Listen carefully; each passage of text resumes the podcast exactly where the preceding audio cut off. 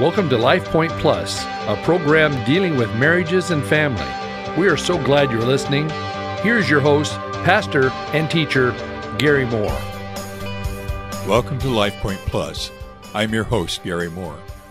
As we begin today's broadcast, let's review the six tips that the Parrotts have given us to help us see the other person's perspective. Number one, share your highs and lows. It will help your spouse experience your day.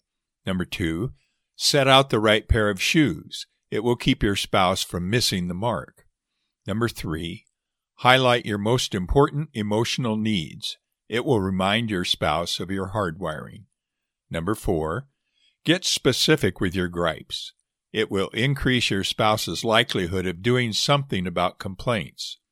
Number five, provide a bit of context. It will tune your spouse into the meaning behind your emotions. And number six, give your spouse the whole picture. It will keep your spouse from having to play emotional games. You know, each one of these little tips, when we practice them, will increase the odds of understanding each other mutual understanding. They will make trading places much more likely and ensure that your needs are getting met. But there's another reality. You have to keep at it. A couple of programs ago, we quoted G.K. Chesterton. If a thing is worth doing, it is worth doing badly. After all, none of us will ever perfect the fine art of empathy, and that includes not only you, but also your spouse. Gary Thomas, the author of Sacred Marriage, illustrates the reality of humanness in marriage. He writes If you were to divorce your spouse, interview 200 replacement candidates, put them through a battery of psychological tests, have follow up interviews conducted by your closest friends, spend three years dating the most compatible one, and then another 40 days praying and fasting about which one to choose, you'd still end up with a spouse who disappoints you. The point is, we're all human. Nobody's perfect.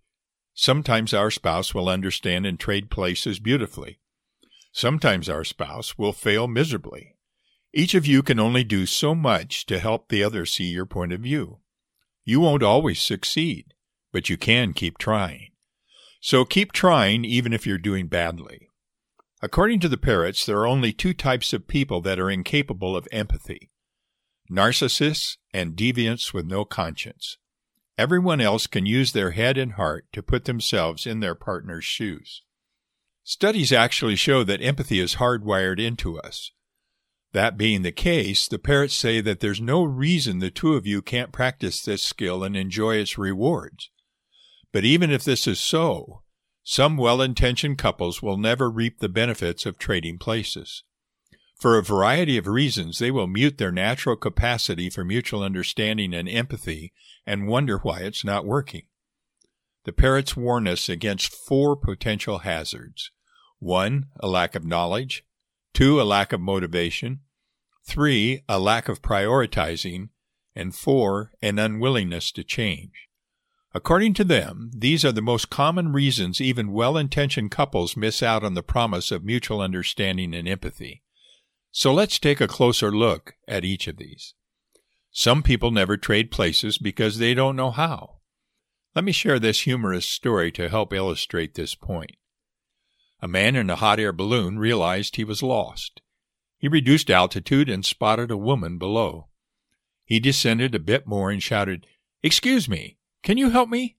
I promised a friend I would meet him an hour ago, but I don't know where I am. The woman below replied, You're in a hot air balloon, hovering approximately 30 feet above the ground. You're between 43 and 44 degrees north latitude and between 38 and 39 degrees west longitude. You must be an engineer. Indeed, I am. How did you know? The balloonist answered, Everything you told me is technically correct, but I've no idea what to make of your information, and the fact is, I'm still lost. Frankly, you have not been much help at all.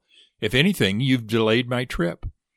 The woman below responded, You must be in management. Well, indeed I am, but how did you know? The woman answered, Well, you don't know where you are or where you're going. You have risen to where you are due to a large quantity of hot air. You made a promise which you have no idea how to keep, and you expect people beneath you to solve your problems. The fact is, you are in exactly the same position you were in before we met, but now somehow you've managed to make it my fault. How many times in your marriage have you had a conflict because you see the situation one way and your spouse sees it another? It happens to all of us. Inevitably, we bump heads because we don't share the same perspective. And if we don't know the ins and outs of mutual understanding and empathy, that's just where we'll remain in conflict. You know, if you've been with us for this study, you know how to trade places. You know how to put yourself in your partner's shoes, and you know how to make it easier for your partner to do the same.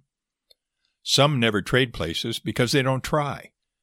You know, most of us have heard of Albert Einstein. He was constantly asking what if questions about the universe. These questions led him to revolutionize our understanding of space and time. But what you may not know about Einstein is what James Gates Jr., an African American and a leading physicist, discovered.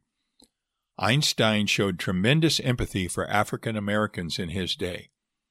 Gates saw a fascinating correlation between Einstein's capacity for scientific creativity and his genius for imagination, which allowed him to put himself in African American shoes.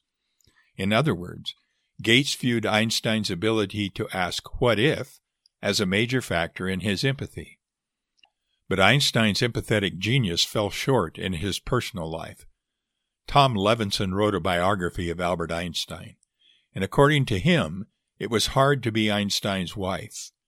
As with other great human beings, Levenson suggests one is tempted to idealize Einstein's genius and make him a saint. But Einstein was no saint at home. He married Mileva in 1903 and soon gave her a long list of rules with commands such as, You must answer me at once when I speak to you. And ten years into the marriage, after becoming world famous for his theory of relativity in 1905, Einstein said of his wife, I treat her as an employee whom I cannot fire.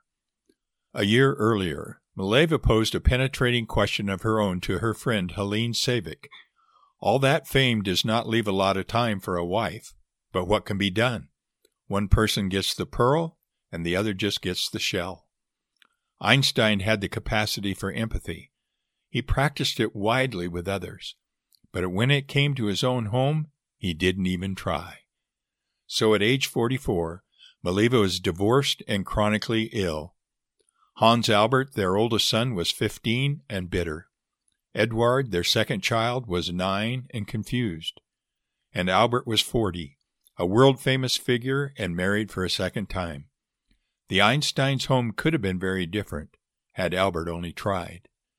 Don't make the same mistake. Clement Stone once said, Try, try, try, and keep on trying is the rule that must be followed to become an expert in anything. Don't be discouraged if you're not an instant expert in empathy and mutual understanding. Keep trying. Every effort brings you closer to the marriage you desire. Some never trade places because they don't make it a priority. Tim Sanders, the author of Love is a Killer, shared some very poignant things about priorities. Take your life and all the things that you think are important. Put them in one of three categories glass, metal, and rubber. The things that are made of rubber, when you drop them, he said, will bounce back. Nothing really happens when these kinds of things get dropped. For instance, if you miss your favorite team's ball game, your life will bounce back just fine. It doesn't change anything of consequence and nothing is lost. Missing a game or even a whole season of football will not alter your marriage or your spiritual life. Things that are made of metal, when they get dropped, create a lot of noise but you can recover from the drop. You miss a meeting at work, you can get the notes from a colleague.